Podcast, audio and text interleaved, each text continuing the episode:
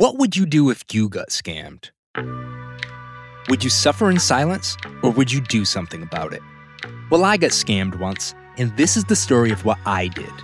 I'm Justin Sayles, the host of The Wedding Scammer, a true crime podcast from The Ringer. And for seven episodes, we're hunting a con man, a guy with a lot of aliases, a guy who's ruined a lot of weddings. And with the help of some friends, I just might be able to catch him. Listen to The Wedding Scammer on Spotify or wherever you get your podcasts. It's the Ringer NBA show presented by FanDuel. The second half of the NBA season is here, and you can bet on the action with an assist from FanDuel, America's number one sports book. Right now, you can check out the new and improved Parlay Hub, filter by odds, sport, and bet type to easily find the most popular parlays and same game parlays all in one page. Plus, start betting on the Explorer page and the Pulse and bet live same game parlays for every NBA game. So download the app today and bet with FanDuel, official partner of the NBA. The Ringer is committed to responsible gambling. Please visit theringer.com backslash RG to learn more about the resources and helplines available and listen to the end of the episode for additional details. Must be 21 years and older and present in select states. Gambling problem? Call 1-800-GAMBLER or visit theringer.com backslash RG. This episode is brought to you by Sonic. Fuel up for game day and any day really at Sonic. For a limited time, you can get the new $1.99 Sonic Crispy Tender Wraps. And trust me, you don't want to miss out. A crispy chicken tender and bold flavors like hickory barbecue and cheesy baja, crisp lettuce and melty cheese that make the perfect bite. So go get yourself some TLC, some tender love and chicken, and buy a $1.99 Sonic Crispy Chicken Tender Wrap today. Tax not included, limited time only at participated Sonic drive ins.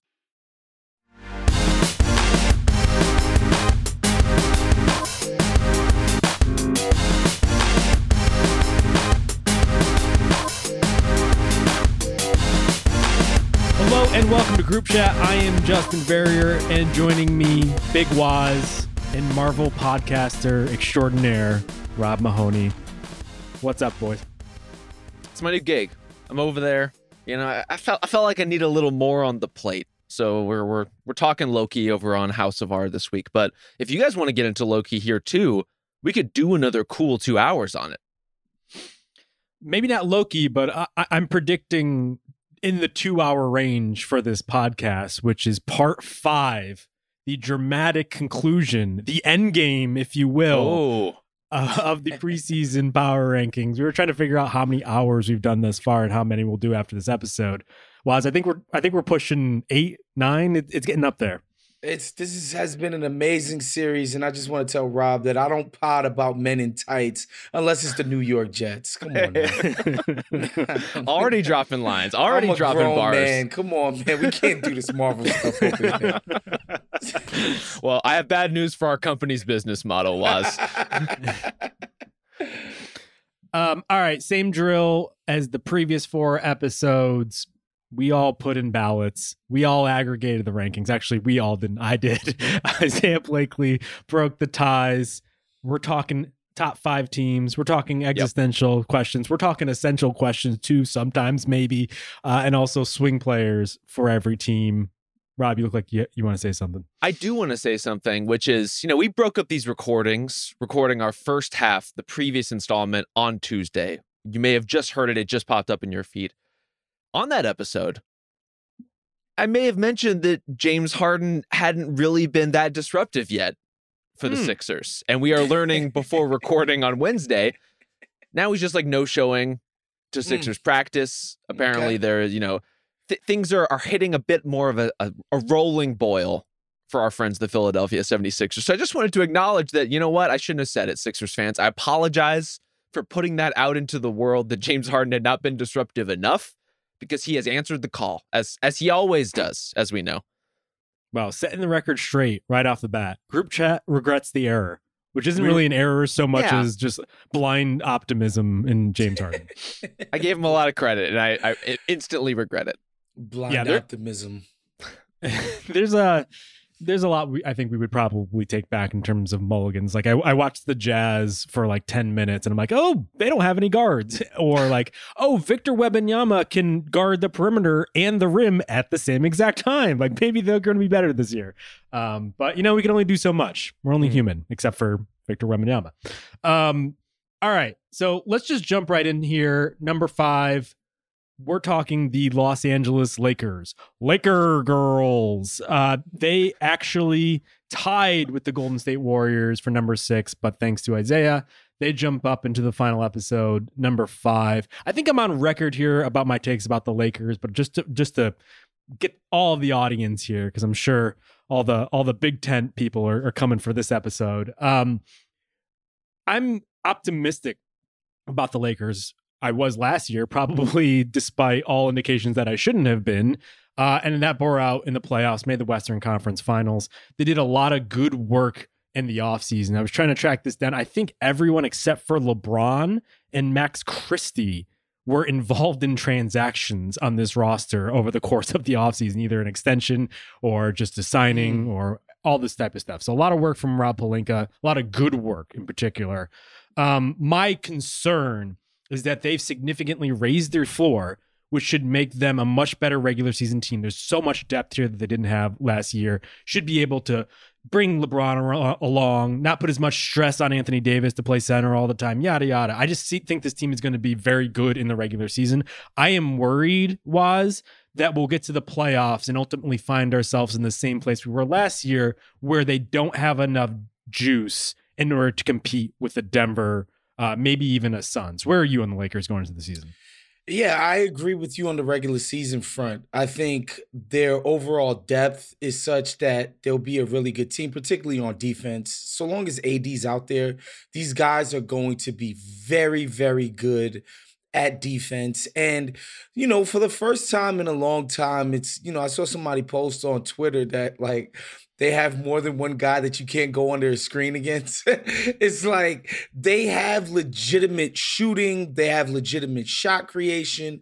They're, they're a very good team, excellent team. I think they will be really good in the regular season. I think in the playoffs, what it's going to come down to is whether or not LeBron can beat people still one on one. If LeBron can be the type of guy that punishes single coverage, whether it be via the post up, whether it be uh, posting up, you know, smaller, more slighter wings, or when teams smartly, I think these days, you should just put a big man on LeBron and dare him to beat you off the dribble on the perimeter, whether he can beat those bigs, right? It, the way that he was able to in 2016 and even 2020. I still remember poor Festus Ezeli just getting manhandled, used and abused in 2016. Um, and in 2020, the same thing. When they switched Bam and, and stuff like that on him, he was able to get to his spots, get to the line. He was so much more athletic than the guy that we saw in the playoffs last season. And so to me, that's that's what it comes down to. What does LeBron have still have left in the tank offensively? Because I think a theme that we're gonna find in these top five teams, guys, is that I tend to like the teams more that have reliable half court offense. Yeah. Mm.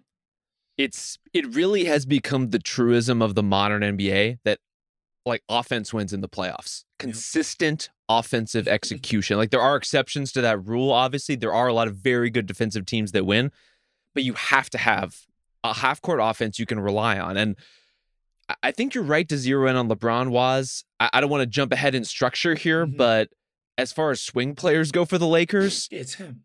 I've done a lot of season previews and playoff previews. I don't think I've ever said that LeBron James is He's an X factor player. before. Yeah, it's crazy. But here we are. And a lot of it has to do with exactly what you said and the fact that when they did get into the mud in the playoffs, when they got into it against Denver and they hit walls, he couldn't score that efficiently. And yet they still needed him to try. They still needed Yeah. he he was the only guy who could really elevate anything they were trying to run offensively when they really needed to hit another gear to keep up with the best teams in the West. That's kind of uh, why I'm I'm pr- uh, pretty aligned with you, Justin, in terms of their ultimate fate. Like this team is clearly, definitively better in terms of its roster than it was even at the end of last season. I just don't know a reason why, if they got into it against Denver in the playoffs again, we would expect anything different to happen. I think the original sin for this team ultimately was the trade that keyed its 2020 title, which is trading for Anthony Davis. And that sounds weird to say because Davis has given so much of this team. He was incredible last postseason on defense. But I think everybody, including one LeBron James, has been waiting for him to take over as the go to scorer, as the guy that they could turn to in those certain situations. That LeBron, let's be honest, probably isn't best suited to do all the fucking time as he was last playoffs. It just hasn't happened. And I think at this point, it's not going to happen. I just don't think AD has developed enough offensively to really be a go to guy in those sort of clutch situations. And honestly, if you look at Giannis, I don't know if that type of player, that body type, was really kind of the guy that would be that. I mean, the guys who you typically go to there are the Devin Bookers who can get to their spots and, and just hit a mid ranger. AD is struggling at this point to hit anything outside of the basket. And so, where is that guy coming from? I don't see a pathway to do that unless Austin Reeves just makes a superstar leap this offseason, which you never know. Uh, no, we, we, do, then, we do know. We, we know. I think we, know. know. we know. we know. Well, we know. until then, it's LeBron's job yet again, unless they can get something going at the deadline and turn all of this just like this clump of depth and their one of their future draft picks into a guy who could do that, which is possible. That's what we don't know, right? Like Rob Pelinka's done a pretty good job of renovating this roster on the fly, of making trades, of bringing in these new guys in the offseason over really the last eight months. Very impressive work. So I, I don't want to rule out the idea that they could look very different come playoff time. They, they've shown the capacity to do that and the willingness to do that, the urgency to do that if the situation calls for it. If the roster is what it is, though, I think we kind of have a good sense of what they are. There are some wild cards. We're going to need to see how does Christian Wood fit into this team? What can Taurean Prince be to this team? how much you know in terms of guard play like what are they going to get out of max christie or jalen hood schifino like they're going to have mm-hmm. to find minutes from somewhere to plug some of these spots. Gabe vincent another one of their big offseason additions a bit more of a known commodity but a guy we haven't really seen outside the heat ecosystem before. And so we're going to have to figure out who he is to this group. But overall what they can hang their hat on was alluded to up top it's their defense they were the best defensive team after the trade deadline last season AD is the signature reason why. Yep. And if, if we're talking about reasons this team is good, reasons that they're going to be reliable, reasons that they're going to be a rock solid regular season performer, their defense is it and AD is it. And honestly, depending on how many games he plays, we probably should be talking about him as the front runner for defensive player of the year. Like he has that kind of candidacy and that kind of roster around him where if he's on the court, I think he's going to be deserving of that sort of consideration. Yeah, and that defense being anchored by AD, outside of Dennis Schroeder, the guys that walked out of the building for the Lakers were not, you know, contributors to uh top tier tier defense. Dennis Schroeder, to his credit, you know, as the point of the t- point of attack, head of the snake, whatever cliche, tip of the spear, whatever cliche you want to use, he was that on defense. And I don't think he got a lot of credit for being that type of guy that would actually pressure the ball. And you combine that with what AD's doing behind the play. It was just, you know, it was overwhelming for most of the teams they played, Golden State and, and Memphis included, right? Um, and so I think Gabe Vincent can step in quite ably in that role as far as anchoring that perimeter point of attack defense with, you know, all of the versatility and you know greatness that AD brings on the defensive end. Uh, we haven't talked about what's some Austin Austin Reeves nickname these days. I was about to call. I keep wanting to call him the White Mamba because he plays for the Lakers, but that name is already taken. Look, as good as he is as a shot creator, even you know his playmaking ability. I think he is nails as a spot up guy, even a pull up guy. Um, you can't rely on this dude to you know score one on one against the very best defenders in the league. Like he's good at foul hunting. Sure he's good that? at picking his spots. I don't think so. I just I don't I don't know what you're doing here, making him Paul George or something. but like I don't think he's at that level. Um, or he hasn't shown that anyway. Probably not. Yeah. So this is this is the essential question that I have written down is is Austin Reeves him or just another guy. Uh, and just for reference, we we dropped our top 100 player rankings on the Ringer today. Rob and I are both voting in that. Uh, he's at number 60. I have Which- advocated for him to be Yeah, no. higher. What? Really? Yeah. I, No, I think he is. No. I think no, he is no. squarely amongst the best number threes in the league at this point. I think that is a wild statement. You know, it, it- it's He so- obviously doesn't have the the- track record, but yeah, go ahead, Rob. This is the thing, though. This is the thing, especially when you talk when we're talking about some of the best teams in the league, right? Um, who's the three on Denver? Is it Michael Porter Jr. or Aaron Gordon? Night to night, it might Gordon. change. Yeah. Yeah. Probably Aaron Gordon. In my opinion, and this is an opinion Gordon's I've shared better. with you guys. Yes. Austin Reeves is better than Michael Porter Jr. And he makes I half. the don't bread. disagree. I don't That's- disagree. He is a Yes. That's much fair. better That's fair. player than that guy. You know, and so as a look, if if the Lakers had a reliable offensive creator, right, and and again, scorer, excuse me, somebody who could reliably um, generate buckets efficiently by themselves. Austin Reeves, in complement of that, would be incredible, right? I think of like Desmond Bane in Memphis, his role next to Ja. It's like Ja is the super duper charged offensive creator, and then Desmond Bane gets to do everything around that. Now, if you put Desmond Bane of, in charge of generating all the quality looks for Memphis, they'd be in big trouble. But as that other guy, he could be that. I just don't think you can combine what AD and LeBron do as one-on-one threats and make that um elite. I just don't. Even again, like Denver, who they lost to, Jokic likes that matchup because he doesn't have to chase him out anywhere. He's not making his jump shot. So it's like, AD, if you want to shoot all day, go ahead. If you want to try to score over me down here, where I'm just as strong, if not stronger than you, you get you're welcome to do that too. I just think in this situation, Austin Reeves just doesn't have enough to get them to to, to where they want to be. He doesn't have enough help.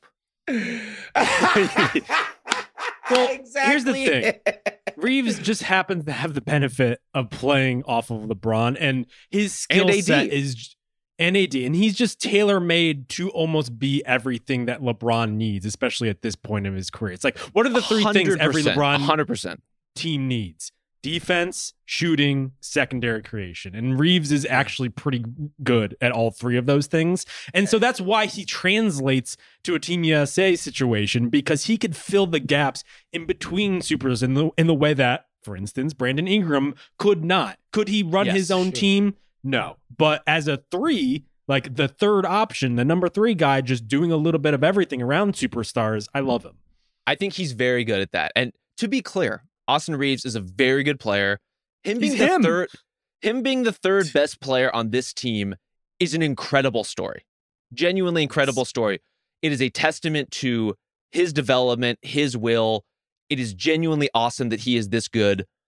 You should read about it on theringer.com. Mirin Fader has a story on him this week. You should read it. It's also a bad thing for the Lakers that he is as important as we're saying. That he it kind of feels like this roster would fall apart a little bit if Austin Reeves were not this Just a little. good. That's fair. That's fair. Yeah. That is that is concerning to me, offense. Yeah. particularly mm-hmm. on offense. So I think his impact, you know, he's good, but he's not that good. He's not, he's not so good. He should be an existential problem if he were to get hurt, for example. Hmm. I, but I I hear everything you're saying, and I think what makes Reeves so effective So- is that flexibility, like the fact that he can be many things to many teams, Lakers or Team USA. Like he's very good. just to throw this in complete disarray. Yeah. Um Austin Reeves, again, October 2023, or Chris Middleton. Chris Middleton. Hmm. I don't know. Is Chris Middleton healthy? Uh, That- I mean, that's, what I'm saying. The Chris. Middleton, the Chris Middleton that I last saw, who not to say he was terrible, I might opt for Austin Reeves over that. I You think know, like like Reeves, Middleton is actually probably the better fit around Milwaukee because they just need a dead eye, just like 40 plus percent shooter, like and off of the pick and roll with Damon Giannis. And so I would prefer Middleton for the Bucks. I would I don't know if I prefer him for the Lakers. Austin Reeves or Jrue Holiday. oh, Drew Howard, get the fuck out of here. I, I I wish listeners could see uh, Rob's face right now.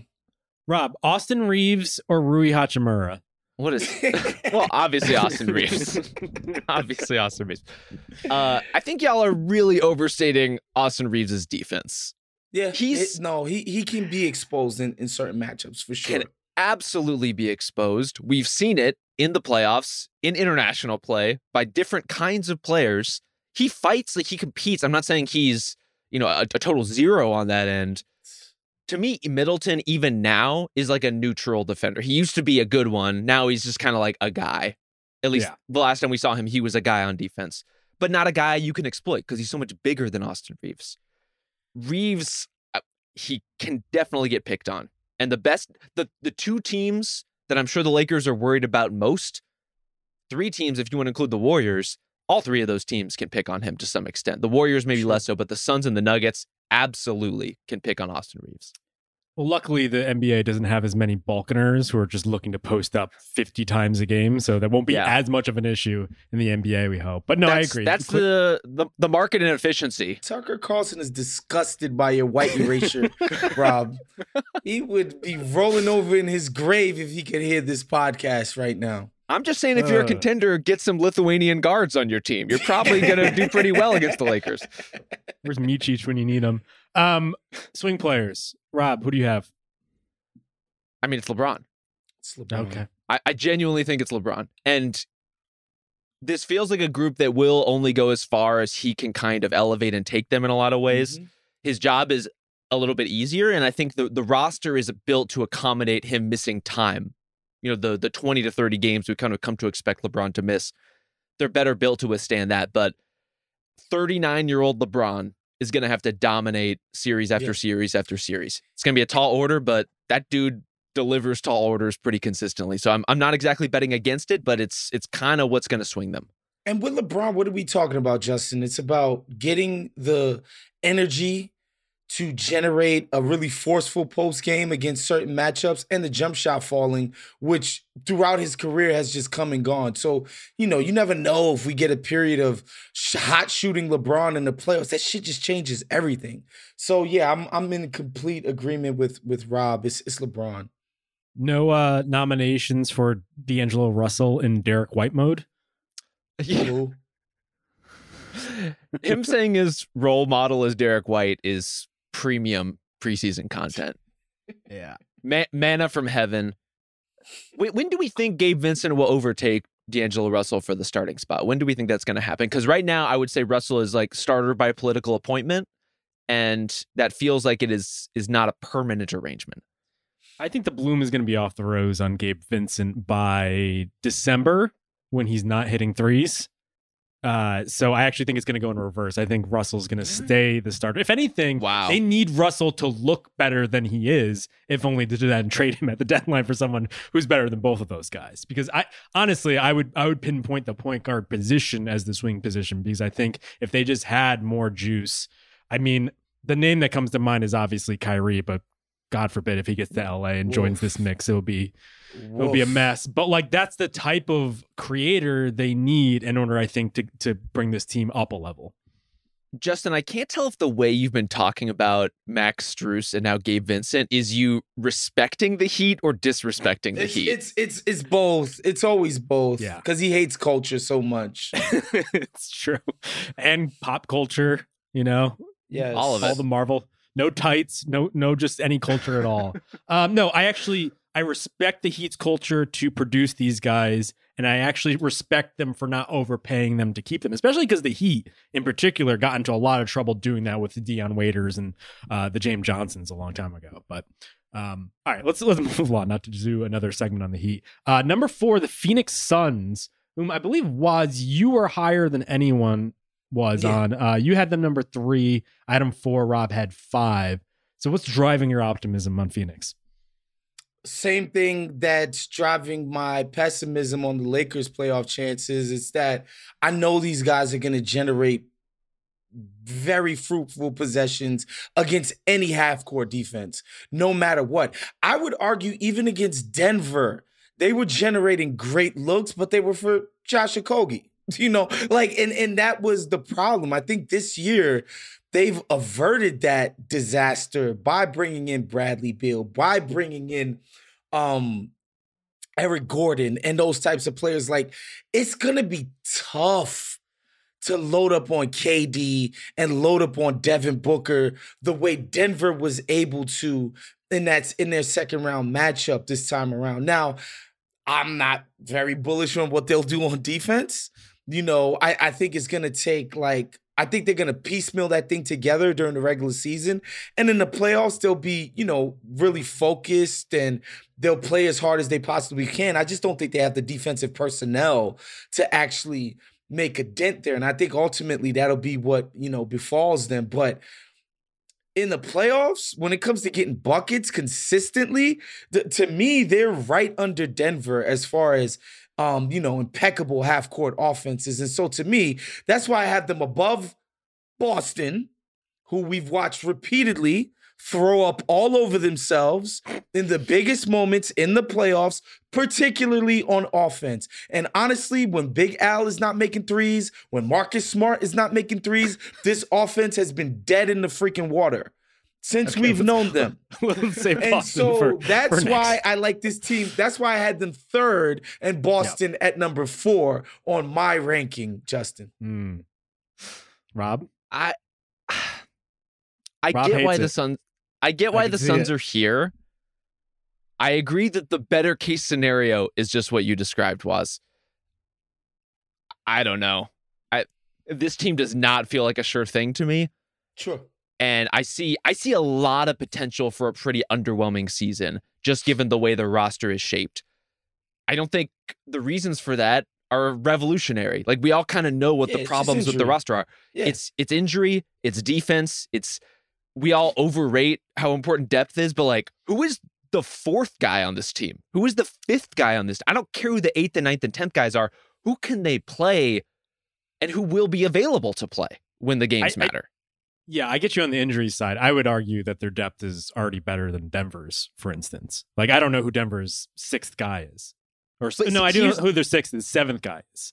That's what I'm saying. I don't know who Phoenix's fourth guy is. So how can their depth be better if they can't even put like one lineup on the floor that I fully trust when Denver oh. has the best and most complete lineup in basketball? They, they okay. Uh, they have plenty of options. they have point. lots of options. Phoenix. There's there's yes. there's there's no well, doubt they have options. I do think the Denver series though was pretty telling, and this has been said ad nauseum, including on this podcast as we've been going through this. If they had anybody to hit a goddamn open shot, they could go toe to toe with Denver offensively and just upgrading the Shamet spot to an Eric Gordon or God forbid a Bradley Beal and yeah. now playing number three role off yeah. of two of the best creators in basketball.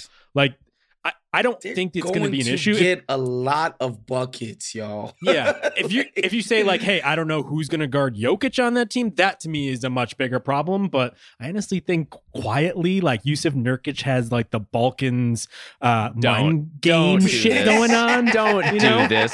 Former teammate maybe knows where the soft spots are.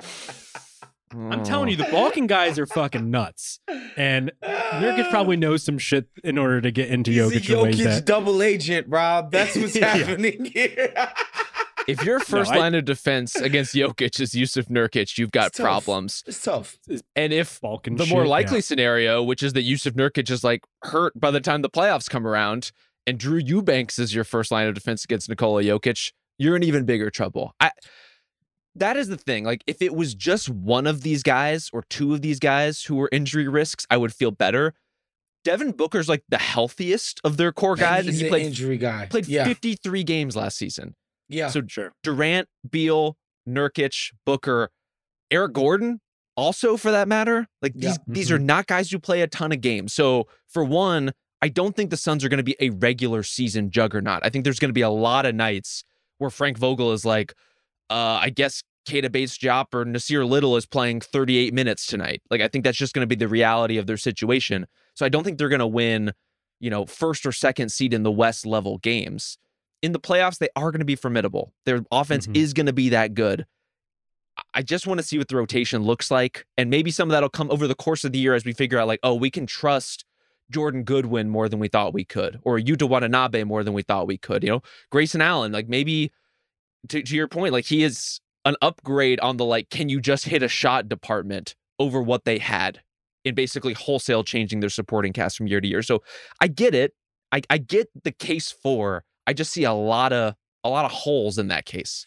I, I, I hear you. It's just for me when I think about even if they get to, you know, 80% of what the upside is, this is the second best team in the West easily, in my Yes. opinion. Yeah. You know, um, just Devin Booker alone, who to me, towards the end of last season and in in moments in the playoffs, I'm just like, this guy is as good as Steph. He's as good as Dame. He's as good as, you know, SGA, who we sit around and praise every single day. While we can't, like, Devin Booker is of that level when he's right. And so when you have that level of offensive play and you're pairing it with KD and you're surrounding it with the the amount of shooting and space that's going to be available, th- this is this is high caliber, high wattage stuff to me. And so I'm just thinking about it on the highest caliber of ends, right? Now, if you told me, you know, all of their top three missed 35 games apiece this regular season, that, that doesn't take a lot for me to believe. That's quite easy. As long as they're spread out. Yeah. As long as they're not like all at the same time, I think they should be fine. But I, think agree with you guys. fine, and I think th- this is going to be, you know, if their regular season record doesn't allow for them to play Denver in the conference finals, I think they're going to be Denver's toughest Western Conference matchup when and if ever they play them. And it's my belief that you're not going to find the magical defensive piece that stops Jokic. You're not going to get the girthy, lengthy, whatever guy that you're looking for to stop this guy one on one. How you going to fuck him up is on offense. That's how you're going to get after that guy. And to me, Phoenix is best positioned to do that. Yeah, it's really two separate conversations. I think we have a more muted view of the regular season just because of all the depth issues, because of all the injury concerns. But in the playoffs, man, it, it's going to be tough. I ultimately think that becomes a Bradley Beal conversation at this point. Um, Rob, do you have any concerns about Beal transitioning to the number three role here? Because over the past, God, it's probably been like four years since he really took off in Washington. It's been a slow migration inside the three point arc. So he's become more of like a playmaking creator rather than the shooter he was more in the John Wall era. Do you think that guy is still in there somewhere? I think he's definitely still in there somewhere, but Beal is an object of fascination around the league for people in the league in terms of wondering what's real and what was him just like not giving that much of a shit in Washington in terms of some of the Mm. habits, some of the trends in his performance. There's a lot of questions about like who the real Brad Beal is right now.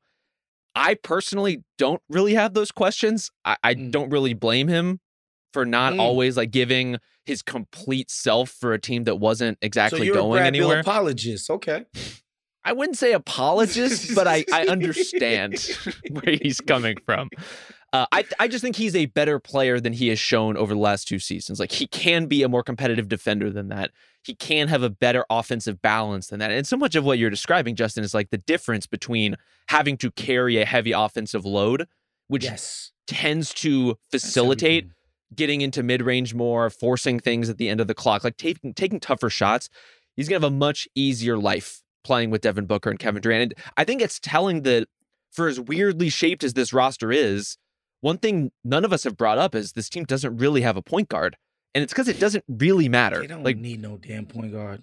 Devin Booker and Brad Beal are going to do just fine Yeah. handling the and Kevin Durant is going to do just fine handling the ball for them too. Like those three guys can triangulate the responsibilities of that position and and Beal's playmaking over the last few years plays a part in that, plays a role in that in that responsibility. I think about the conversation we had concerning Cleveland and the lack of offensive spacing um, that's on that team. This team is the opposite. There's no you cannot condense the floor against Phoenix. That that's going to be death to your defense. And you know, uh, Justin has it in our notes that Brad Beal first six years was 39% from three, last five was 35. Um, I would say that corresponds with just horrific shot selection, miscast as some, you know, Batman carrying a team. That was not that should have never been his destiny, and and that's why his um shooting percentage suffered in the way that he that it did. This time around, this man is going to be taking the most plum of shooting opportunities. And when he does put it on the floor, it's going to be against scrambling defenses who have to make the choice of helping on Brad Beal or leaving Kevin Durant and Devin Booker. Come on, yeah. guys. This is this is a no-brainer. It's funny because I think after James Harden heliocentric ball really boomed, there was this like everybody thought they could do it. everyone thought that they could do it, and I actually think the two people who probably got the longest audition for that were Devin Booker and Bradley Beal. Beal, of mm-hmm. course, scored what 30 points per game i think in back-to-back yeah. seasons with yeah, all-star completely His changed lady was crying about missing all-star games yeah, yeah. Mm-hmm. Uh, unfortunately for his friends and family that did not bear out to be actually true they, their position proved to be wrong but it's funny it's like i don't i don't like that for either of them apart but together with Kevin Durant also capable of doing it, I think it actually works quite well. It's a little different being positionless basketball when you're Tyler Herro and Josh Richardson and Jimmy Butler versus Kevin Durant, Devin Booker, and Bradley Beal. So yeah, I agree with you guys. I don't have much concern as long as the the reason why his shooting was down over the past few years wasn't injury related. It was more workload, just role, and just the increased attention he was getting. Yeah, and that's kind of the case for the supporting cast in a way. Like you may not love any of these guys individually, but the idea of a Grayson Allen, the idea of a Nassir Little, the idea of a Chimezie Metu, like lots of guys are going to get auditions over the course of the season. I assume a lot of them are going to look better than they looked with their previous teams just by virtue of how open they're going to be. So there is a rising tide for a lot of the Suns role players that will be a factor. I just wonder in the playoffs how much of that is going to matter and how much we're going to see like Josh Okogie turn back into a pumpkin again. Yeah. I would say the one advantage to the Ayton trade, which I think we're still trying to wrap our heads around. It seemed more like a, a chemistry dump or a dump in, in in the hopes of spurring better chemistry, chemistry than anything I like else. a chemistry dump. It's like it's like a, a, a radioactive a waste site. San Francisco dump. Yeah, hey. basically the whoa, whoa, whoa, whoa. um, but it did split up the money, and so I could see very easily moving a Grayson Allen because everybody needs shooting for a, a, center who could potentially be better than a Nurkic or or Eubanks because people are have centers just like overflowing on certain rosters. So I actually think that they have optionality in a way that they probably didn't with Ayton. I still don't get it, but at the very least, that, that's the optimist view on that trade. Can, can I put an ultimately probably kind of meaningless uh, asterisk on this center conversation, sure. which is that sure. I don't think a lot of people have watched Drew Eubanks play a lot of basketball. He's he's pretty good and a good pretty switch, good. a good a good switch option, which is mm. something that they don't otherwise have. Like Nurkic is not that really. So I no, I he's not I do that think at you, all. I do think Eubanks will be helpful. Again, it's just a lot of imperfect choices between the rest of the supporting cast overall, him included. The NBA season is back, and you can get in on all the buzzer beaters, ankle breakers, and tomahawk jams with FanDuel, America's number one sportsbook. Right now, new customers get $200 in bonus bets guaranteed when you place a $5 bet. The bet I like this season the Boston Celtics to win the championship at plus 380. I know the Denver Nuggets won last year. I know there's a lot of competition, the Milwaukee Bucks the Phoenix Suns, even the Lakers, maybe the Warriors, but I am a true believer in the Celtics. Maybe I'm just brainwashed by working at the ringer, but I really think they have a bulletproof top six this year. So bet on the Celtics, regardless of what the odds are. If you've been thinking about FanDuel, there's no better time to get in on the action. The app is so easy to use, and there are so many different ways to bet. Live same game parlays. Find bets in the new Explore tab Dive into the Parlay Hub, the best way to find popular parlays, and more. So visit fanduel.com slash ringer NBA and tip off the NBA season right. FanDuel, official partner of the NBA. Must be 21 plus and present in select states. First online real money wager only. $10 first deposit required. Bonus issued is non withdrawable bonus bets that expire seven days after receipt. Restrictions apply. See terms at sportsbook.fanduel.com. This episode is brought to you by Hotels.com. If you're busy like me and you're trying to catch your kids' games, it's important to have somewhere where you can go to find a good hotel. We're all over the place. Sometimes, you know, we're in Florida, we'll be in New York, want to take the wife on a quick vacation and get away. Whether you're looking for a relaxing getaway or heading out of town to see the playoffs, Hotels.com app has a perfect hotel for every trip. Compare up to five hotels side by side so you can see prices, amenities, and star ratings without having to switch back and forth between options. So start planning your next getaway and find your perfect somewhere in the Hotels.com app today. This episode is brought to you by Indeed. We're driven by the search for better. But when it comes to hiring, the best way to search for a candidate isn't to search at all. Don't search, match. With Indeed, use Indeed for scheduling, screening, and messaging so you can connect with candidates faster. And listeners of this show will get a $75 sponsored job credit to get your jobs more visibility at Indeed.com slash Ringer NBA. Just go to Indeed.com slash Ringer NBA right now and support our show by saying you heard about Indeed on this podcast. Terms and conditions apply. Need to hire? You need Indeed. All right, let's move along. Number three, your Boston Celtics. Which, where did who's you guys? who's have Boston Celtics? Well, apparently they're my Boston Celtics because Waz had them at four, Rob had them at three. I had them at number one in our rankings. Uh, absurd. Absolutely absurd. Yeah. Just So here's what is. Is is it review season? Is it promotion season? What's going on? What is that? no, I'll say this. I actually think if you wanted to to say the Bucks or the Nuggets, I wouldn't have a problem with it. I actually think this top three is very a defined tier unto itself. Yeah. Um, it's kind of more perspective and and certain like preferences at this point. I'll say this about the Celtics: when they had just made the Kristaps Porzingis trade, I was very queasy. I think I even tr- uh, tested out a take on Rob in Sweden that Brad Stevens is actually a bad GM. Is that right? That was you, You right? did. wow. wow. You did test drive this. Eh, I don't think you got very far. I don't even know that you were fully committed to the bit, but you wanted to at least see if it had legs. Because my issue was like, if you're going to go all in, doing it for Kristaps, a guy who historically you cannot count on. Many teams have died in the hopes that they can count on this guy. That that was the wrong bet to make. But then the Jrue Holiday trade just kind of not only made it in sell, uh, made sense by itself as just a transaction. I think it also rationalized the Kristaps trade. The Celtics are all in in a way that, frankly, I thought the Warriors should have been. They the Celtics just like really are trying to take advantage of this season and maybe next season, then figuring out the money issues down the road. And by doing so, I think they've created clearly the best top six, top seven in the league. Um, it's just this this roster is when healthy, big asterisk there, is so fucking bulletproof. And I'm trying to think of the last defense that was so versatile, switchable, and just like potentially dominant than Jrue, White, Tatum, Brown, Horford. Like Porzingis obviously is going to be in the mix there. I kind of see him in the playoffs being more of a sixth man, a guy who will provide spacing, maybe post up on second units. I actually think that five some, that first five some is like able to take on all oncomers. My one issue, if you guys remember with Denver, was they could they never faced the five out team that had the girth and everything in order to to give Jokic the best. And I think this team is almost built not only You- to you guard think Kristaps Denver? Porzingis is built to guard uh, Nikola No, but I think Jokic? You Horford really is. think that?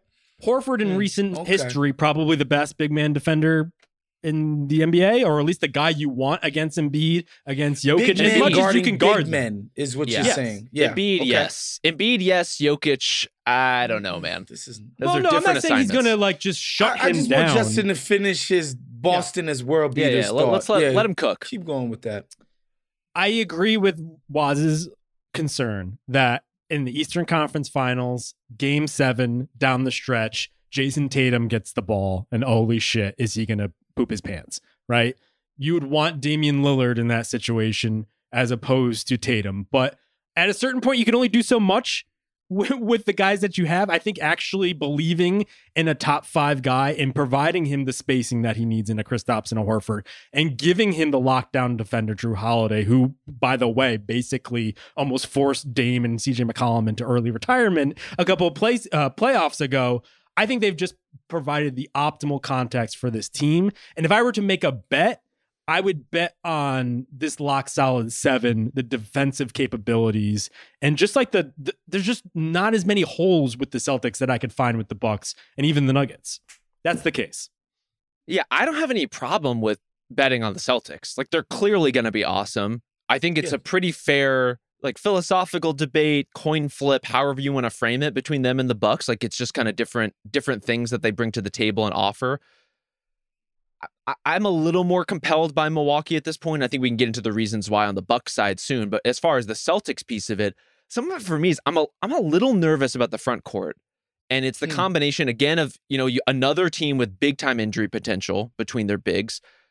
Also, Al Horford kind of quietly like re- regressed, like started declining Yeah. or not not started declining, but but took a bit of a turn in his decline last season. Like didn't really look 100% like himself, especially all throughout the playoffs. He had great moments, especially great defensive moments. Could not score consistently, could not hit a shot, like was actually a bit of an offensive liability in terms of his his uh, capacity to knock down shots in a way that's a bit of a problem. And so between that, Porzingis being a, a brand new piece here who coming off of a career season in Washington where he played a style that is very incongruent with what the Celtics have been doing. He posted up quite a bit. He was given the ball quite a lot. He's going to be in a dramatically different role. Maybe everyone involved will adapt perfectly and he'll look great. I think that's a, a- honestly a pretty reasonable thing to expect. I do think the fit there is going to be pretty good. But there's a lot of questions about their front court depth. There's not a lot of safety net here before you get to Luke Kornet playing 28 minutes in a conference finals game. I, I, I get a little nervous about that for a team that otherwise I agree. Top six wise, those names, those players are very, very, very good. I just wonder where they're going to be in the end. Yeah, I, I have a couple of problems with Boston as number one team in the NBA, specifically with the swap out of Kristaps for Robert Williams and Grant Williams, who people underestimate. Um, you mentioned the system that Kristaps got to play in in Washington. He loved it. How did he feel about that system in Dallas that he was playing under? You know? bristled under it, was pissed, hated being, you know, essentially spurned off to the corner, shoot when you're told, shut the hell up, play defense. That's going to be his role here once again. And the thing, the, the thing about Robert Williams and Grant Williams, those dudes did all of the dirty work and didn't care about getting the ball. That matters in a big way. And you know, Jrue Holiday, I think is unequivocally he's a better player than Marcus Smart. I just don't think he's the ways that he's going to be better are going to be on offense. I just Sure. don't believe that to be the case. I don't think he's gonna be making these big ass shots. I like this idea that, like, well, you know, Jrue, he got handed all of these grenades at the end of possessions in um Milwaukee. Um, and you know, we joked about this with producer Isaiah. He was like, Well, Marcus Smart had those grenades because he was taking them from people. And maybe that's the case, right? Sometimes Maybe you're the tossed the grenade and sometimes you pull the pin yourself. Right. You know? and Marcus Smart was definitely probably took way too many big shots at the end of games for Boston. But like for me, I'm like, look, like Jrue Holiday's gonna be put in those same exact positions. And he has not acquitted himself well on offense in the playoffs in the past with like three, four postseasons. It just hasn't been the case. And even when people say, oh, you know, he he pans Dame, which he did, which he did in tandem with Anthony Davis, y'all. Like people forget that part. Like it was Jrue Holiday and Anthony Davis Why doing are we- this to Portland. Why Like, are we talking about matters. Jrue versus? I mean, Jrue versus Dame is obviously a relevant comp, but why are we talking about Pelicans versus Blazers when Jrue has a more relevant, more recent playoff resume, right? Like, I, I get why that's the touchstone. I also think he's made huge, huge crunch time plays. They're not always knocking down shots, Sure. and the Celtics do need some of that. I also I feel like there's two things happening here. One, because we all know the Celtics are very good. Clear cut contender. Right, are- right, right, right, right. They're, we are they're, focusing they're on be the negative there. things. It's, it's, that's it. Like, th- just so people understand, I think they're one of the best teams in the NBA. They're top four, probably top three, whatever. If you want to do that, I, I understand that. I just think the idea that you would you would actually trust this team against the Denver Nuggets, who we watched in the playoffs last year, is bonkers to me. Like, it's unconscionable to me. the Nuggets are on a different level. I also want to No, push back. A, Just I From think the it's all Celtics, the same level. they absolutely are. I think they're on a from different the level. Celtics, I- they absolutely are. I think But- you guys are just just finals the team that went down you- 3-0 to the Miami Heat, bro. We are- are we are you pilled- serious? We're pilled you by history. serious? Pilled by history. You cannot Is- be serious, Justin. The team that barely squeaked by Philadelphia, then went down 3-0 to the Miami Heat. You They can't they were one serious, game bro. away from a second straight finals, and you're acting Oh, like they were we fucking go. the Atlanta Hawks. Here we You go. know? like Here they we got go. they they they were almost won that series, Mhm. and then they got appreciably better. Like I, I Mm. just the idea that there's like a chasm between them and, and Denver is is uh, absolutely ridiculous. I don't think it's a chasm. I don't think it's a chasm. Ridiculous. I just think there's a little more Okay, to what we'll- Denver we'll runs. Denver. yeah, Oh we'll, my we'll, we'll talk about the Nuggets. Relevant Bro, to the Celtics. Justin, you just, bro, you just have to point to me a game in which Nikola Jokic played like Jayson Tatum all the time. That just does not happen. It never happens. Jayson Tatum is like- constantly stinking up the joint in big spots. Constantly. All Okay. the time Constantly he's doing stinking this up the joint. Okay. Pause. Okay. Why? He Well, is. In Justin, big I- spots. I'm talking about in big true. playoff games. It's just not Nickel- true. You can, bro. Guys, you we cannot are- point to games where Jayson Tatum, where Nikola Jokic is playing like Jayson Tatum did in big spots against the Sixers, in big spots against Miami. You can't point to that. In the playoffs, he's always there, kicking everybody's ass. And then you have Jayson Tatum and Jaylen Brown. Come on, y'all. Stop with this. As good as the Nuggets. This is Guys, crazy. We are months removed from Jayson Tatum scoring 51 points in a game seven. 51 points in a game seven against the Sixers. Like I, I agree.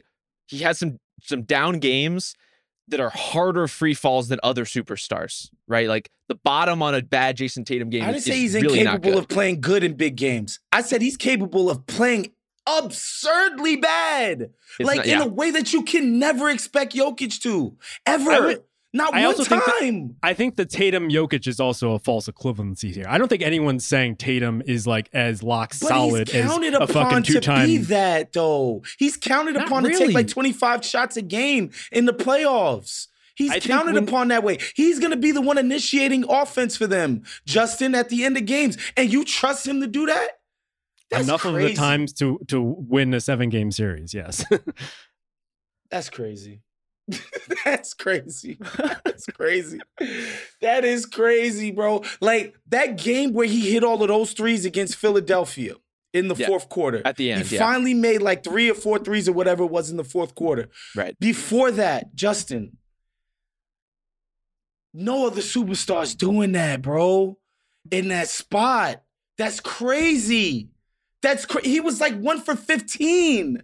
It's crazy to imagine that and think that I think like this yo, idea that like everything rests on Tatum having one bad game in a series is absolutely bad shit. It's like this is why you have five to six good players in order to take that pressure off of them. If anything, Right. they've just created a moat of space with Kristaps and even Jrue Holiday, who's a more consistent three point Chris- shooter than Kristaps even is gonna Marcus. save them. Kristaps is gonna be the one scoring Okay. for them in the playoffs. What are we Like, betting this on this? I'll, I'll bet. I'll, I'll bet a dinner right now that the Celtics go farther than the Nuggets in the playoffs. Than the Nuggets? this guy's crazy. I'll say that. Yeah. This guy's crazy. Let's do it. Let's- Yeah, I'm so happy this is on the Yeah. record. And here's the thing: I just want to, I just want to make this clear. I'm actually not down on the Nuggets so much as I am forced in the position of defending the Celtics. But I believe in the Celtics way more than you do. You're completely over like Oh, I'm- valuing I'm like dis- this I'm- I'm- these like I'm flashes of shit from Tatum. Bro, I'm it's not just Tatum though. It's the whole team. Always doing this in the biggest spots. Always. Like just Until think about the, that game that you talked about with Miami, that they that you know they were one game away from the playoffs, one one game away from the finals. Do you remember that game? Like, again, just try to imagine the Denver Nuggets season being on the line and then delivering that game. Tatum turned his ankle like five You minute into that game. what, is- what are we doing here? You're just like that. completely rewriting history to make it seem like Tatum's a bum when he's not. I didn't say he's a bum. He's not a bum. I'm just saying I don't know. Okay. he's he, he is more consistently bad than any other player that's supposed to be of his caliber, meaning finishing in the top five of MVPs. That's what I'm trying to say. That's his comparison point. He is more consistently bad in these big moments than anybody else. Sure. If we're comparing him to the absolute best Yes. players in the league who have I won mean, we're multiple talking about the MVPs, best teams, he's not at that level right now. But there, like the idea that he can't be over the course of this season is absurd. All right, go ahead. Rob, Boston what do you playoffs. think? I'm having an amazing time. I'm just like Are you? thriller. I'm thriller Michael Jackson just eating popcorn over here. It's it's wonderful. Uh, all right. Why don't Why don't we? uh Do we even do the uh, essential question here? Uh, I think we have to because the we answer haven't even is talked about Joe Mazzulla. I mean, goddamn, Jesus! Like we haven't even gotten to that point. Because here's the question I have written down, which is which Celtics principal is under the most pressure? Brad Stevens, Joe Mazzulla, Jayson Tatum, Jaylen Brown, and Peyton Pritchard. I think the answer is It's Joe Pritchard, Mazzulla. right? I think it's Joe Oh, yeah. Mazzulla. But I do think the swing player is inexplicably Peyton fucking Pritchard. Okay, we'll get to him later. Yeah, I mean, Uh, to me, it's got to be Joe Mazzulla because he's the one who can most easily be fired. And so, like, if you're playing for your actual existence, he's the one that's on the hottest of seats. Like Jayson Tatum, uh, for better or for worse, as much as uh, you know, I've talked bad on the guy in in the context of will thi- this guy be the reason they win the championship? Um, he's who they got. Like, there's no starting over. He's too young. Like, you just have to try to figure out how to craft a team around what he does well to try to win the championship. And it's a great piece to have, right? And so the idea that Jayson Tatum is on some hot seat, he's gonna be there, he's gonna get paid, he's gonna deserve it, like all of those things. So Jayson Tatum, Jaylen Brown, who's already just got paid, like these guys are gonna be around no matter what happens. I'm talking about a first round flame out um, which I'm not predicting. I'm just saying, even that, that wouldn't be able to, you know, uh, get these guys out of town. Joe Mazzulla, man, like there was just times where he just looked like the substitute teacher. He looked like JV basketball coach. He the, he just didn't look like he was suited for the moment. And so, you know, Justin Verrier thinks this is the best team since the 27 Yankees. And if he can't deliver with this type of team, he's going to be out of here. That like that goes without saying. 92 Bulls, maybe. Um, yeah. If if there is still any credence to the Brad is bad take that I piloted but then never greenlit, There is it's not. that they reshaped the roster. It seems to basically empower Mazzulla and and move aside all of the in air quotes bad chemistry guys or the guys that were maybe like making things difficult for Mazzulla that Mazzulla didn't particularly love, which was Marcus Smart one and Grant Williams. And I- if I had a concern, Calling those guys bad chemistry guys, I think, is a, a bit call them? uncharitable. I mean, Grant Williams was loudmouths, just clearly in the doghouse. Like Joe Mazzulla did Sure. not want to play him. I think Marcus- Smart was in Smart in is complicated for sure, but but a bad. I don't know if I'd call him a bad chemistry guy. That seems strong. sure just um just loud personalities forceful personalities that perhaps Sure. undercut his authority let's go with that um the grant williams part of this i don't understand why they ended up getting rid of him because when they didn't match the contract offer from dallas the idea was like oh well they can't get into the second repeater tax right and i was like okay i guess they just felt like he got overpaid. That's it. well, it's that, but also then they jumped headfirst into the repeater tax or the second apron for Jrue Holiday. And so if you're going to be freewheeling and spending, why not get the guy who could ostensibly be like the the stretch five, small ball five that you kind of probably need even more now after moving on from Robert Williams and some of these other guys. So that like that part of it, I still don't understand, but I assume it's because of this whatever we we're calling it here. Just But just as a GM, why are you going to sign that guy to all that money? Put yourself in a repeater tax for a guy you know your coach won't play. He won't Like, play him. He's not going to play him. retain the asset and get something Yeah. back from. They didn't even accept back Reggie Bullock in the plum like draft pick that ultimately went to the Spurs. And so like Bullock ultimately got waived, so maybe it's not a big deal. Although he probably played for this team off the bench. Um, but like, yeah, they didn't get anything out of it. They basically just cut bait, which doesn't make sense to me. But anyway. I hear you. I do think like on paper they could use Grant Williams still for depth. Uh, this is a team that you know some of these guys are going to have to step up one way or another. Like Oshae Brissett, Lamar Stevens, Wenyen Gabriel, Sam Hauser. Like those are going to be meaningful rotation players for them. Luke Kornet is going to have to be a regular every night occurrence, and some of that is because of the way that the starting lineup has been set up now. And this is another reason why Joe Mazzulla is kind of in the spotlight here. Is what do you do in terms of you have these clearly six very good players one of them is going to come off the bench. So far, it, it seems to be pointing in the direction that Jrue Holiday is going to be that guy, which is a choice, but also one that you can you can at least see logistically, pragmatically speaking, how that choice could get you through the regular season, right? Our our hope is that you know if if Luke Kornet is going to be one of our more reliable bench players, the only way to kind of get him those minutes at the five is if we start Al and Porzingis together. Also, I can understand wanting to keep Jrue Holiday's lift a little lower during the regular season, given his age, given his wear. You want him to be in better shape, just like in terms of the the fatigue of a season by the time you get to the playoffs. I can see the arguments. At the same time, you just traded for Jrue Holiday. Like, uh, it's pretty compelling that you should maybe just start that guy. All right. Anyone else need to mention here? I'm actually like not as worried about the depth, I think, if only because they have a couple of redshirt guys who like can soak up minutes like Hauser and Brissett, and then we don't have to ever see them again in the playoffs. They probably need like one or two more guys, maybe just like one rock solid guy to add to a playoff rotation. But I actually think they have bodies to to soak up minutes in between injuries and getting through a regular season. We'll see. I'm yeah, I, I'm I'm not too worried about it yet. I think it's definitely something that to flag and watch as we go here, especially as I mentioned, like Peyton Pritchard is their most important reserve outside of those top six. You know, whoever ends up coming out of the uh, off the bench out of those top six guys. So he's going to have to be good. So far in the preseason, the signs have been pretty encouraging. We'll see. I, I don't exactly know, but I'm not I'm not so worried about the depth so much as the combination of like front court injury, needing to fit all this new stuff together. Joe Mazzulla kind of being put in that pressure spot as a coach where like I mean last season he spent the whole season reinventing their offense, specializing in like really focusing on the offense and it fell apart. So w- what do we do now?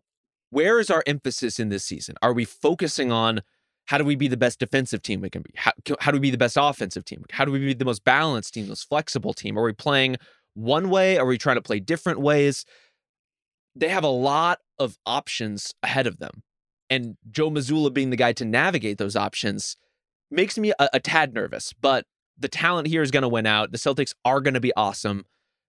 I don't know about advancing further than the Nuggets awesome. And, and to you, Justin, I, I, point to you. Do you want to specify on this bet? Like, are we talking French laundry dinner? Are we talking like what, what what's All right, where, Gavin where's the bet Newsom. on this? Um, yeah, can I get this through the Spotify uh, HR department? what do you think would set off the alarm bells? But but to to to Justin's point, just so we can end off, I, I think they can put lineup like the point of having Jrue, Kristaps, Jaylen Brown, and Tatum is that you never have to have a lineup that doesn't have one of those four guys on it, thereby making those lineups make sense in some way, right? Don't don't do the. There's no reason for them to do hockey lineups like some other coaches that I know. Um, they can make every single lineup make some level of sense with the you know the talent that they've already got in the starters. So I'm not, I'm not really worried about their rotations, man. They, like they got enough players to get them through the regular season, and I don't see why they shouldn't be in the high 50s with what they do um, during the regular season. Whether or not a top five player can score a bunch of points in the playoffs, you're just you're not as convinced about. Mm. Mm. Okay.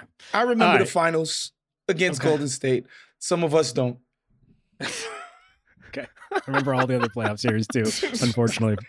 Um, number two, Milwaukee Bucks, a team with very few options as opposed to the Celtics, but two very good ones.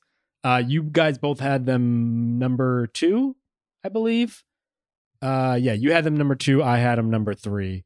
Yeah, we, we were aligned on this. We we met as a caucus and decided Nuggets Bucks was the proper order. So I Absolutely. I don't know where you came on this particular issue, Justin, but clearly it's it's from a different place than we did. Yeah, I don't think you guys will be getting the nomination this year, either of you. So, yeah. so Rob, for you, what is the difference between the Celtics and the Bucks? So the whole conversation we just had about Jayson Tatum, I don't think we're having that conversation about Giannis and Dame Lillard per se. I think there are limitations to both of those guys, but they have delivered in enough of those huge moments. And more importantly, their collaboration That's it. is going to elevate both of those guys to levels we really haven't seen before. It, it's kind of telling that in our whole conversation about the Celtics, we never really talked about like Jayson Tatum and Jaylen Brown, for as good players as they are, that these guys are going to like make Kristaps Porzingis better, that they're going to make Jrue Holiday better. I think they God no. Of they course not. relieve some pressure off of them. And certainly with their flexibility and their versatility, they take on some responsibilities. Like there are ways in which they make each other's lives easier in Boston. But Giannis and Dame are going to make each other so much better and so much more formidable in a way that, from this vantage point going into the season, feels unsolvable. I, I genuinely don't know what you're supposed to do with them. And we've seen cases previously where two stars team up, it seems incredible and it's a little clunky. I don't think this is going to be that. I, I just think it's going to be such a smooth transition for them. The only real questions are with the aging supporting cast, with the unproven supporting cast, with these things kind of intersecting, do you have enough guys to fill out your competent playoff rotation of players that you can trust? Huge question marks, admittedly. I just trust in Giannis and Dame to a level that I don't trust anyone on the Celtics. And that's what's putting the Bucks here for me. Yeah, I like the fact that Giannis no longer has to have regular seasons where he's got usages in the mid 30s. I think that's way too much for his skill set. And even, you know, just as far as a fatigue factor, just the wear and tear factor, I don't think he should be trying to do that. And I think he should be, quite frankly, trying to save some of that energy to being, you know, defensive player of the year esque type of guy, right? Um, that that that's a one. And a two, we talked about the day, uh, the Dame trade, the day it was executed. Again, this number bears repeating. The guy had a 120 offensive rating when he was on the floor in Portland last year. In Portland, with that crew. Okay. And so, like, you put him next to a guy of Giannis's caliber before we even talk about, you know, Khris Middleton and Brook Lopez, uh, like uh, that's just gonna be money in the bank offensively. Uh, both you know hit aheads, uh, half court, of course. I'm not worried about it. And you know the bottom line is why just I like them better than the Celtics is like I think they'll be able to get stops against the Boston Celtics. Period. That's it. like in the playoffs, they're going to consistently stop whatever actions these guys are trying to run because I've seen defenses of varying calibers do this to the Boston Celtics in the half court in the postseason when the game gets um shortened. It basically comes down to a long range shooting contest with a bunch of guys who nobody would say, oh, the game should hinge on whether or not these guys are performing or not, right? And that's that's just that's what it boils down to. I think again, the combination of Brook Lopez, Giannis, and the crew are going to be able to string together a competent enough defense to it's me, stop. Giannis, and the crew. yeah. That's right. That's right. That's right. To stop what these what what their most formidable opponents, particularly in the Eastern Conference, are going to want to do, and that's why I put them above. Well, Dame is an underrated defender, as he's told us this offseason. Uh, I'm not sure I necessarily believe that. I, I my concerns aren't any new, and I, I think they're pretty obvious. Which is just yes, in in a, a shootout, it'd be hard to go against Damon Giannis, Dame in particular. I just don't know who is playing wing defense on this team because Yeah. I thought their biggest concern, long running, was obviously the creation and, and the biggest moments. Obviously, Dame solves that issue.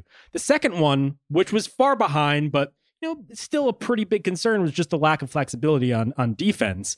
And if anything, they're now just cemented to to just going two bigs and, and funneling everything at the rim. I just like who is the stopper going to be? You could say Giannis, and obviously in the playoffs, I expect him to take on that role more. But like it seems there's like a fundamental issue here where it's like if you use it's similar to what we talked about the Cavs. You want to use Giannis as your wing stopper, then it takes him away from the basket where he's probably uh most useful. And so I don't know. I on one hand, I don't want to overstate that how much of a problem the defense is because the offense is just going to be just electric. But it's a problem, and I think in a series with the Celtics in particular, like a lot of guys you're going to have to defend, and I don't know if they have like two, let alone one. Well, let's let's do overstate it because that's kind of what we're doing here is we're water testing these contenders, right? We we laid out the case against the Suns, we laid out the case against the Celtics. What is the case against the Bucks? It's a lot of what you described. I do push back on the idea that they are locked into playing too big. I think we're going to see a lot of Giannis at the five, to be honest. Just Crowder at the four, maybe. I think so. I think Crowder or Connaughton. I don't know if Crowder's a wing defender anymore. I don't think that's the case. He's looking particularly big. I'll say that. He never was like a Nikola lockdown. Mirotic out there. Sorry, go ahead. Yeah. No, he's always been more of like a successful team defender than like a lockdown wing guy. Uh, and that's the best option they have at this point. Just, you know, other than like Pat Connaughton just like going pure effort, who he works hard, but he has his limitations. Clearly incredibly athletic, just not a not a designated defender by any stretch. So we can all agree wing defense, perimeter defense in general, huge need for this team. And if you want to designate Giannis as the guy who's going to be your go-to wing stopper, not only does it pull him away from the basket, as you were saying, Justin, he just historically has not been that great at it. And maybe that can change if that's kind of what he knows he's going to be doing going into a season. Like maybe that can be more of a strength of his game. But he, in his own way, for a defensive player of the year caliber player, does have some things to prove defensively with this group just because his responsibilities are going to be so different. Any swing players on the Bucks? I think it's Khris Middleton. Um, he missed so much freaking time last year. So I, I, I mean, we don't know what condition he's in right now as far as any of that is concerned. I think it's going to be on him to anchor a bunch of non Giannis and or Dame lineups. Right? Um, he's going to be that other on ball guy when the offense isn't running through Dame and Giannis, and also, of course, you know his spot up shooting with range is going to be just, you know, incredible around Dame and Giannis pick and rolls, which I look forward to watching all season long. So to me, it's got to be Middleton. Uh, I think in the best of days, his defensive chops were a bit overstated, Hey. um, just a, just a little bit overstated, and and um nowadays, like even more so, right? Especially when you consider stuff like lateral movement um, and things of that nature. But again, he's he's always been one of the smarter guys in the league. Uh, he's gonna be in the right spots. Uh, I just think it's a matter of what his body's like, and and and if his body is even close to right, this thing is gonna be rolling quite nicely. I like how Jayson Tatum is clearly the lightning rod for you guys. Khris Middleton is my third rail, so please have some respect, or I will start screaming on this podcast. Was it not Malik Beasley?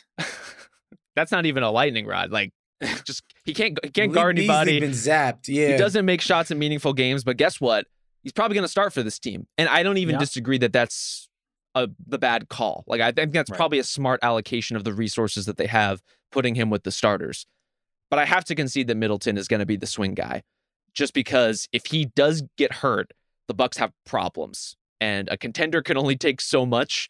Malik Beasley and Cam Payne and Jae Crowder all at once, so they really need Middleton to just sop up those minutes because otherwise they don't have a lot of options. I think some of the young guys we haven't quite talked about yet who could be a factor here.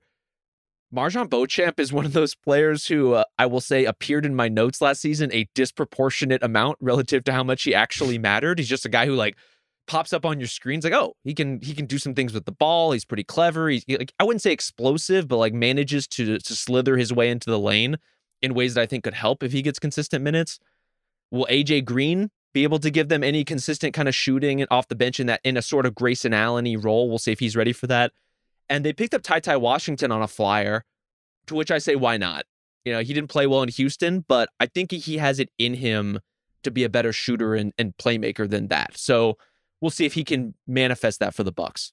Yeah. To Wos's long running point about teams just aggregating draft picks and what happens when you aggregate too many that you can't even roster them.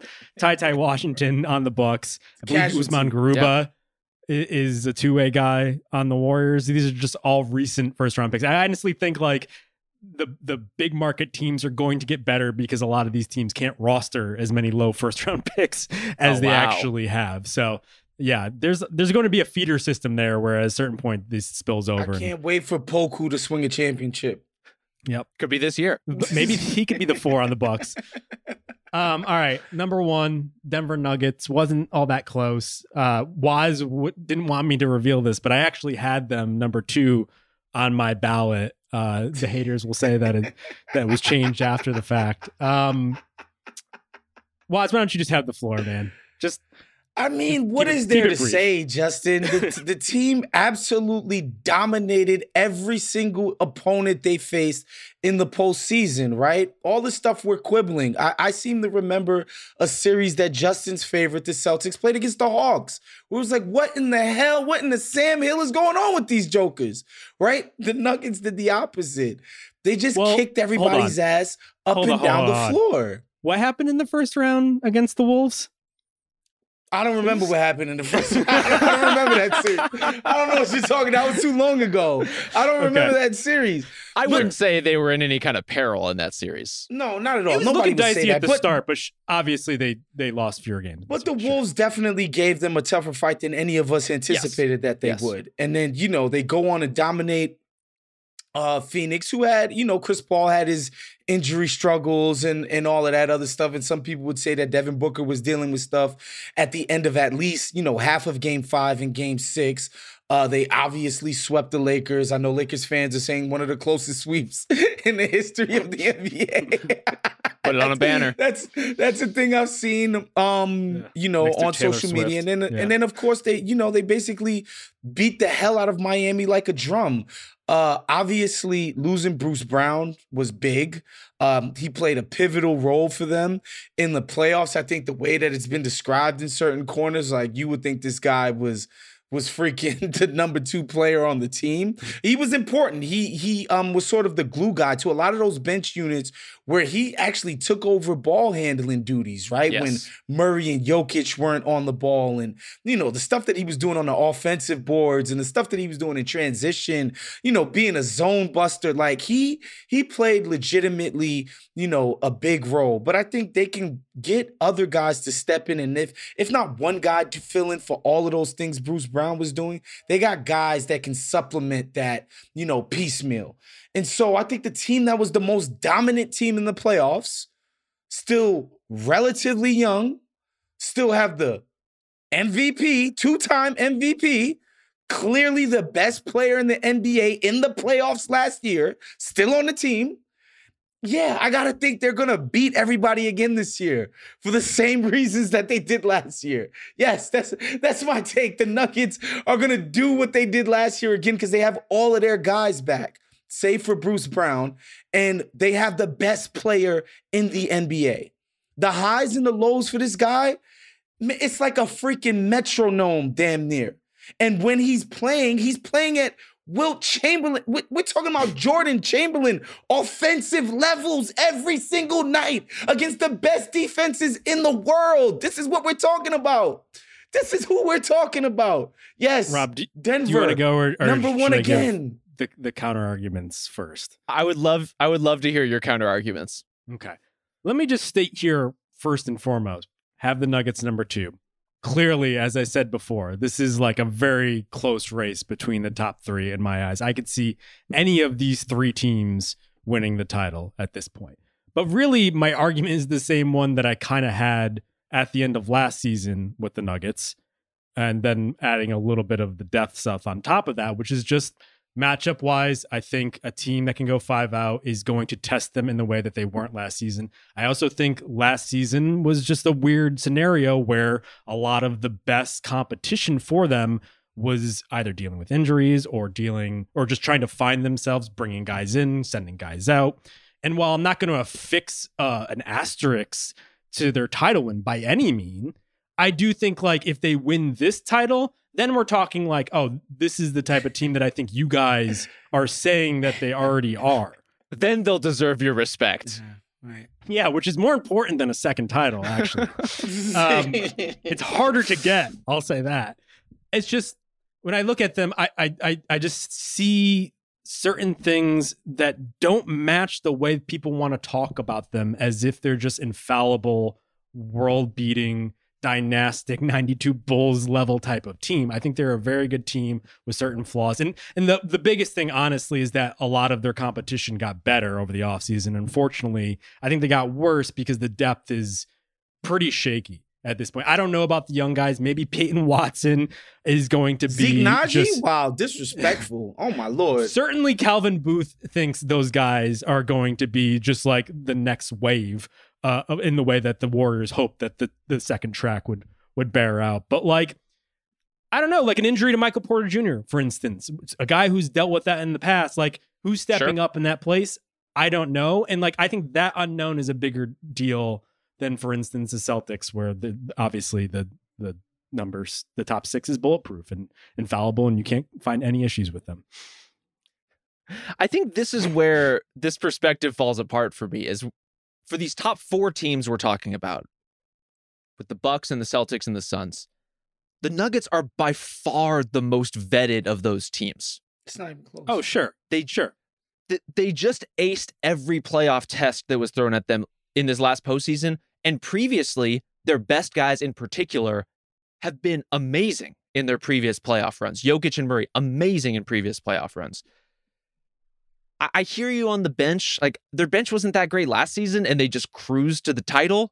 Yeah, people talking about the loss of Jeff Green. This guy was awful in the um regular season. He did absolutely nothing for them in the regular season last year. Useful in the playoffs, and they're going to need someone to step up in a similar capacity for sure. There's a difference between like a, a solid seven though and like a clear cut five and question. mark. Yes. Although Christian Braun, Yeah. let's see. Yeah. and I we- have question marks about Michael Porter Jr. as good soldier. Like I have my own reservations about his ability to just be like, I'm gonna be cool, just acing my defensive assignments and getting the scraps on offense whenever whenever Jokic and Murray are done doing what they do. Like I have legitimate concerns about that. Like I don't know, will that show up in the defense of a title, right? Like when they're trying to become immortal? Maybe, maybe not. I, I think there are things to be concerned about. You know, Bruce Brown making or breaking a championship. I just, I, I just find that very hard to believe. I just do. Some wild things were happening last postseason. I mean, Caleb Martin was playing like prime Scottie Pippen. So like things happen in the course of a postseason, but like, you know, th- these are the type of things that I feel like a lot of the other contenders that we're talking about actually kind of improved upon. And the Nuggets have taken a step back in that regard. I just don't feel like those teams have actually improved upon how they match up with Denver. Like none of them are better matchups for Denver. They've gotten better themselves, and maybe they've improved somewhat in what they already did. But I don't know. Like, ev Justin, you were saying like you're waiting for the Nuggets to play a five out offense. Who is the five out offense they're going to play? Boston. I mean, so so then KP is guarding Nikola Jokic. That's your Yeah. plan. I guess. I could see that. If, if here's the thing, again, nobody's nobody's shutting down Jokic at this point. But if you're scoring with them, I think it's it's a big deal. And I also think it's a marginal improvement to pull him out of the basket and have him guarding on the perimeter. So you can't We can- just we all agree on that. Yeah. and use We- his yeah, for sure. exactly. So like and and so like I do think those sorts of marginal I guess deficits, I guess, or, or or steps back from what they were facing last season, whatever you want to call it. Like I think that matters. Yeah. I would like to see them pass that test because like it, they're often talked about as if they like oh they they beat everything they that, that they could. It's like no, they actually, literally is- did. No, but not all the potential matchups that they could. sure, they didn't beat That's- 29 that's teams. That's fair. That's fair. And and and you might think that the matchup for five out is worse for them than everybody else. I just don't see it that Yeah. way. Yeah, I, I I feel like I'm saying something very simple, which is like not every team is good against every single matchup, and then yes. Yes. the instant blowback because because Denver and Jokic fans are like religious zealots at this point who like if you say anything damn about them they'll they'll You pull out their pitchforks. right. We gonna It's burn like, your ass at the stake, Justin Verrier. You goddamn I feel like right. Jokic fans these days are like Phish fans, where it's like you can't just be like a casual Phish fan. It's like every Phish fan has been to 53 concerts. They've No, impregnated we- someone when they went to a, a, a concert in Sarasota, and Wow. there's just like it's such an extremist sort of approach.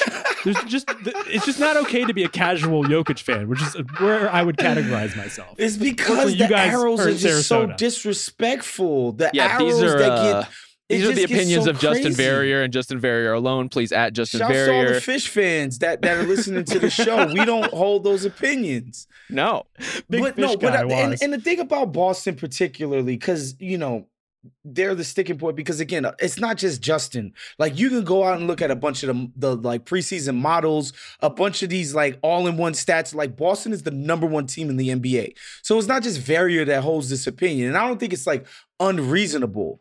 Um, if not ridiculous, right? Um, just watching them actually do it on the floor every single year. Um, I just think Tatum and Brown as you know pull up threats in the pick and roll. This is not Steph. This is not Dame. Hell, I don't even think they're like Kyrie on that level on the you know pick and roll ball handling pull up threats behind the three point line. I just don't think they present those problems. And if your five out isn't doing that, I think Denver has figured out nice enough wrinkles to deal with people that try to spread them out really badly, right? And so that's why I'm just not too concerned. Now, if now if people want to talk about Steph against Jokic, and you know, because the last time Jokic played Denver, it was it got pretty nasty for Jokic on defense. It did. I'll be like, hey, yeah, you you you you you on to something with there. Boston's pick and roll, man. This has never been a dangerous play. Like against like good defenses, good set defenses. This has never been a play that people are deathly afraid of. We'll see. Rob, We'll any see. swings? I mean, of course, they, there are swing guys. We alluded to some of them. The the bench, we all have questions about. We're all waiting to see who's going to emerge from that group. The the Julian Strawther hype train has already left the station. I kind of understand Jeez. why, to be honest with you. I'm, I I think I might be on it. I can't I can't remember if my ticket got punched or not, but he does look like he can give them some real minutes. But in terms of who's actually swinging, Christian Braun, this is going to be a huge season for him, right? He's going from a guy who was allowed to fly around and make energy plays to now someone the team is counting on in a totally different way. And it's easy to kind of gloss over because he was one of the heroes of the playoffs, but there were games in that run where Michael Malone had to excise Christian Braun from the rotation because he was not presenting enough of a threat offensively and he was making some young player mistakes. Things you would totally expect him to do. He needs to be better than that on a game to game basis because now He's he is in that. be Rob.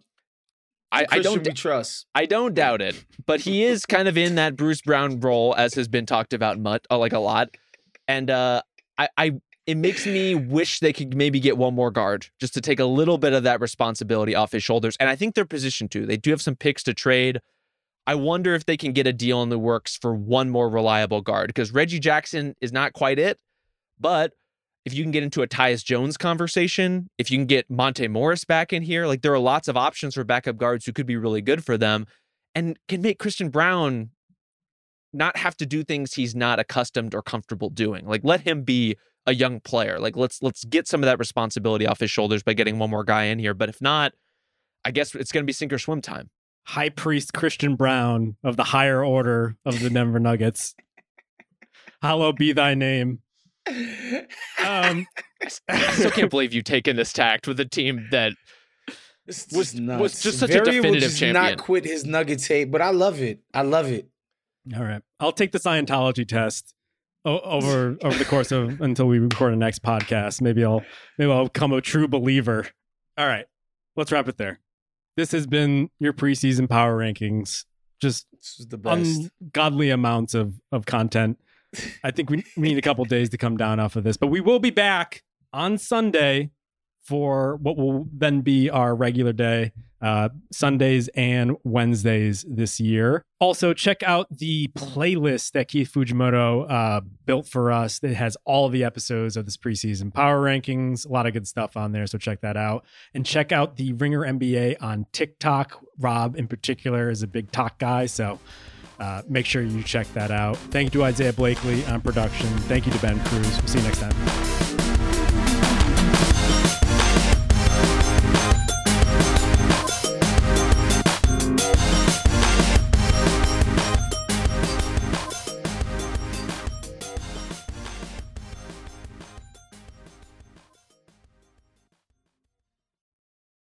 Must be 21 plus and present in select states. FanDuel is offering online sports wagering in Kansas under an agreement with Kansas Star Casino LLC.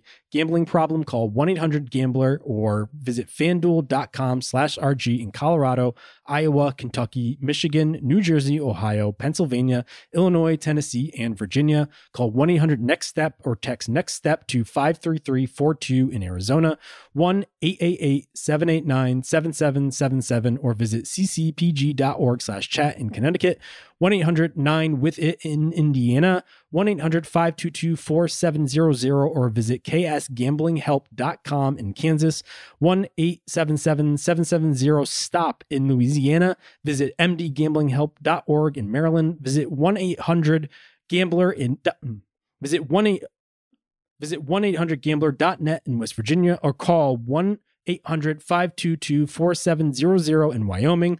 Hope is here. Visit gamblinghelplinema.org or call 1 800 327 5050 for 24 7 support in Massachusetts or call 1 877 8 HOPE NY or text HOPE NY in New York. This episode is brought to you by Lululemon. Guys, if you're ready for a new pair of pants, try one of Lululemon's ABC pants. They're made to make you look and feel good. And there's lots of different styles to choose from. My favorite, because I walk around LA every day, I like the joggers. I'm not jogging, I'm just walking fast. But if you're working out, I would try them out. And if you want something a little sleek, maybe business like, maybe try the ABC Slim Fit trouser. But I am a joggers guy. I just, once COVID happened, I was just like, I'm, I want to wear jogging pants and joggers and all kinds of soft pants as much as I possibly can, especially when I'm working out. Ultra comfortable and versatile. ABC pants are really in a league of their own. Buy a pair right now at lululemon.com. There's a lot that could impress you about the all new Honda Prologue EV. True, it's got class leading passenger space and clean, thoughtful design and intuitive technology. But what really sets the Prologue apart from the competition is that it's more than an EV, it's a Honda. Honda, the power of dreams. Visit honda.com slash prologue to learn more.